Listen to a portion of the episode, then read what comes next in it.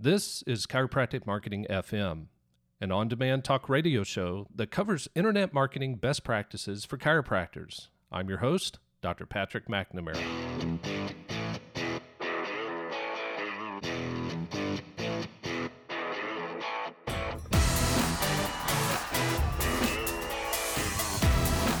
Welcome, everyone, to episode three of the Chiropractic Marketing Podcast. I'm your host, Dr. Patrick McNamara, and today we're going to focus on web hosting.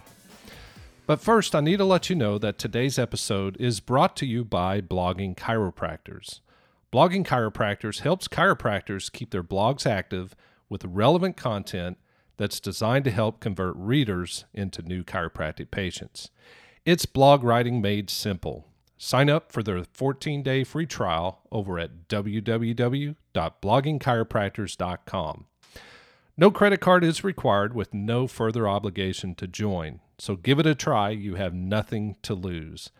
That's www.bloggingchiropractors.com. Now back to the show. Today we're going to talk very briefly about web hosting. In a nutshell, web hosting is simply a place to park your website. In other words, when a webmaster builds your website, he or she will build it on a web host, which really is just a bunch of servers that connect website software to the internet. However, not all web hosts are the same.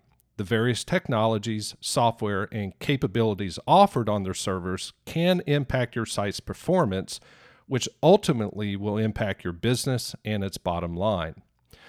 For example, a site's loading speed is important in today's age. Matter of fact, Google will penalize your website if it doesn't load fast enough. Therefore, I recommend you choose a web host provider who understands this and offers this functionality as part of their feature set. Who do I recommend? For the very best in WordPress hosting, I recommend WP Engine. If you're on a limited budget, then check out either Bluehost or Liquid Web. I'll leave the links to all three companies in the show notes below. Now, obviously, chiropractors typically aren't interested in becoming webmasters, so I won't go into the details on how to set things up. Just make sure you choose your web hosting wisely because whomever you choose can make or break your success online. All right, let's move forward with today's Q&A. Today's question comes from Dr. Jose. He asks, how do you create an automated email follow up sequence that converts website visitors or leads into new patients? This is a fantastic question because building an email list should be your number one priority with internet marketing. Now, if you're winging it yourself and not using someone like chiropractic marketing websites, you'll need to sign up for an account with some sort of email service provider like Aweber, Constant Contact, or MailChimp. These platforms offer autoresponder services that make it pretty easy to communicate with people that sign up through your website's opt in forms. You'll just need to spend some time writing the content that goes out with each opt in, but once that's done, everything will run on autopilot 24 7. Now, here's a disclaimer most email service providers offer basic autoresponder technology that works really well.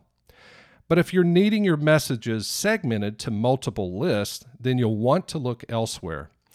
For example, the message you send to website visitors needs to be entirely different than the message you send to existing patients. To accomplish this, you need an email service provider that offers true segmentation functionality that can be automated from the start. Who do I recommend for this? A company called Drip. I've been using them for around four years now, and they win hands down. If you never heard of them, I'll leave a link to their website in the show notes below.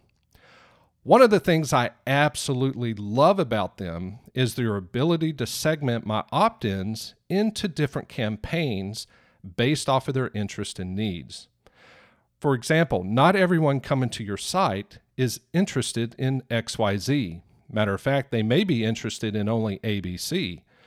So if you don't offer them solutions within your opt in form for both XYZ and ABC, you'll lose that prospect from joining your email list, which equates to a potentially lost patient.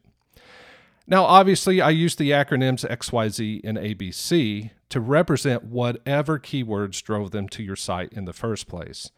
So if you're not segmenting your opt in offerings, just understand that your percentage of conversions will be lower.